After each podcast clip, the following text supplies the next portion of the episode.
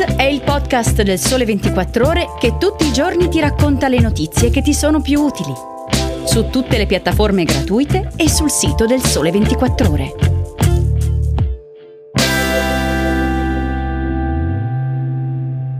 Ciao e bentornati all'ascolto di Start. Oggi è giovedì 21 luglio. Io sono Alberto Magnani e vi parlo della proposta europea per ridurre i consumi di gas, del cosiddetto bonus psicologo e del futuro di Netflix. Cominciamo dalla prima storia. Bruxelles sta correndo a ripari contro l'ipotesi, sempre più realistica, di un taglio completo delle forniture di gas russo all'Europa.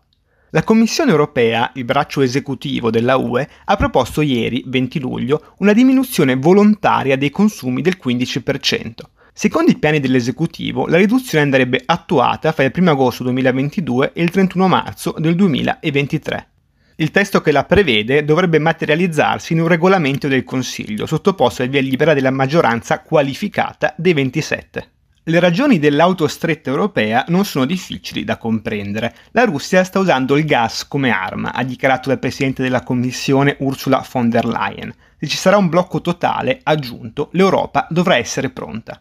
In un primo momento il taglio del gas del 15% avverrà su base volontaria, ma non si escludono sviluppi diversi. In caso di divario tra domanda e offerta, la proposta di regolamento stabilisce infatti la possibilità di lanciare un allarme e imporre riduzioni obbligatorie a tutti gli Stati membri. Il criterio del 15%, ha sottolineato von der Leyen in conferenza stampa, è stato ritenuto il più semplice, il più trasparente e il più equilibrato possibile. In realtà alcuni paesi europei, come la Finlandia, hanno già attuato una riduzione dei propri consumi entro la soglia stabilita dalla Commissione. Ma il target specifico, spiega Beda Romano nel suo servizio, non sarà così facile da negoziare fra i governi europei. La questione sarà discussa a livello diplomatico già in settimana e poi a livello politico in una riunione straordinaria dei ministri dell'energia prevista a Bruxelles il 26 di luglio. La UE vorrebbe proporre ai 27 alcuni criteri per scremare i settori da salvaguardare e quelli da non salvaguardare, con l'obiettivo di tutelare famiglie, utenze essenziali, ma anche le industrie cruciali per le economie europee.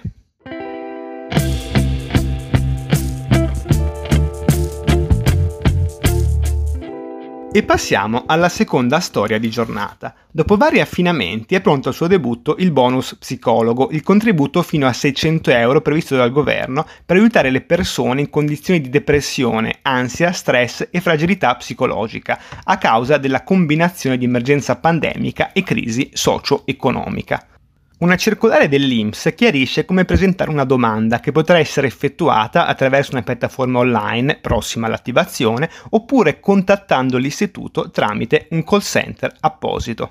Proviamo a vedere i requisiti a partire da quelli reddituali. L'INPS ricorda innanzitutto che il richiedente deve essere in possesso di un ISEE non superiore ai 50.000 euro, per un bonus che andrà poi parametrato alla fascia di riferimento. Nel dettaglio, se l'ISEE è inferiore ai 15.000 euro, l'importo del beneficio si attesta fino a 50 euro per ogni seduta e arriva fino a un massimo complessivo di 600 euro. Se l'ISEE oscilla fra i 15.000 e i 30.000 euro, l'importo del beneficio si attesta sempre fino a 50 euro per seduta, arrivando però a un tetto di 400 euro per ogni beneficiario.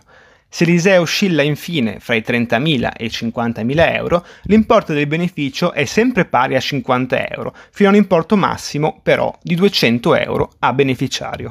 L'IMS verificherà il possesso dei requisiti, stilando graduatorie che saranno poi rese note ai diretti interessati via messaggio o email. Quanto all'utilizzo, i beneficiari del bonus potranno accedere a un codice univoco che individua il contributo e sarà indicato ai professionisti per ogni seduta di psicoterapia. L'importo spettante verrà erogato direttamente sempre al professionista che si occupa delle sedute. La scadenza per avvalersi del bonus è di 180 giorni, a partire dalla data del messaggio che comunica il completamento della graduatoria.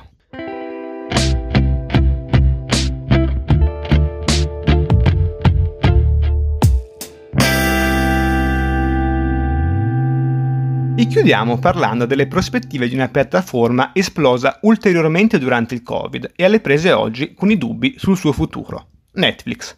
Il gigante dello streaming ha infatti perso abbonati per il secondo trimestre consecutivo, ma a ritmi più tenui rispetto alle attese. Nel periodo aprile-giugno il calo di abbonati si è infatti fermato, si fa per dire, a 970.000 persone, contro i 2 milioni temuti in precedenza. Lo scenario resta cupo dopo i 200.000 utenti già evaporati nel primo trimestre dell'anno. Ma i timori di una grande recessione dello streaming, spiega Marco Valsania, sembrano come minimo eccessivi.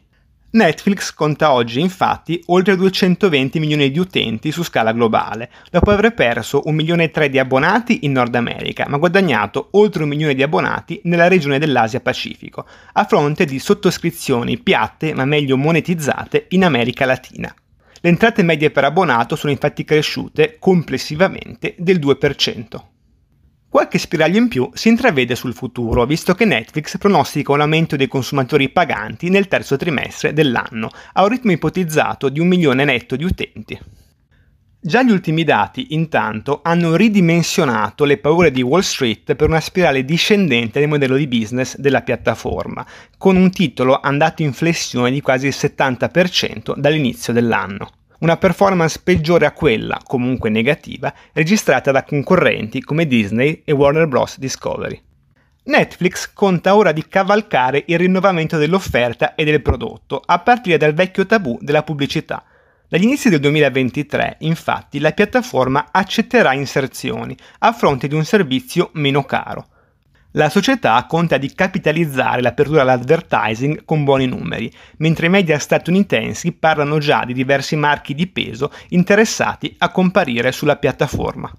E siamo arrivati al termine di questa puntata di Start. Come sempre, se avete dubbi, domande, curiosità, scrivetemi ad alberto.magnani chiocciola il sole 24ore.com. Start torna domani. A presto!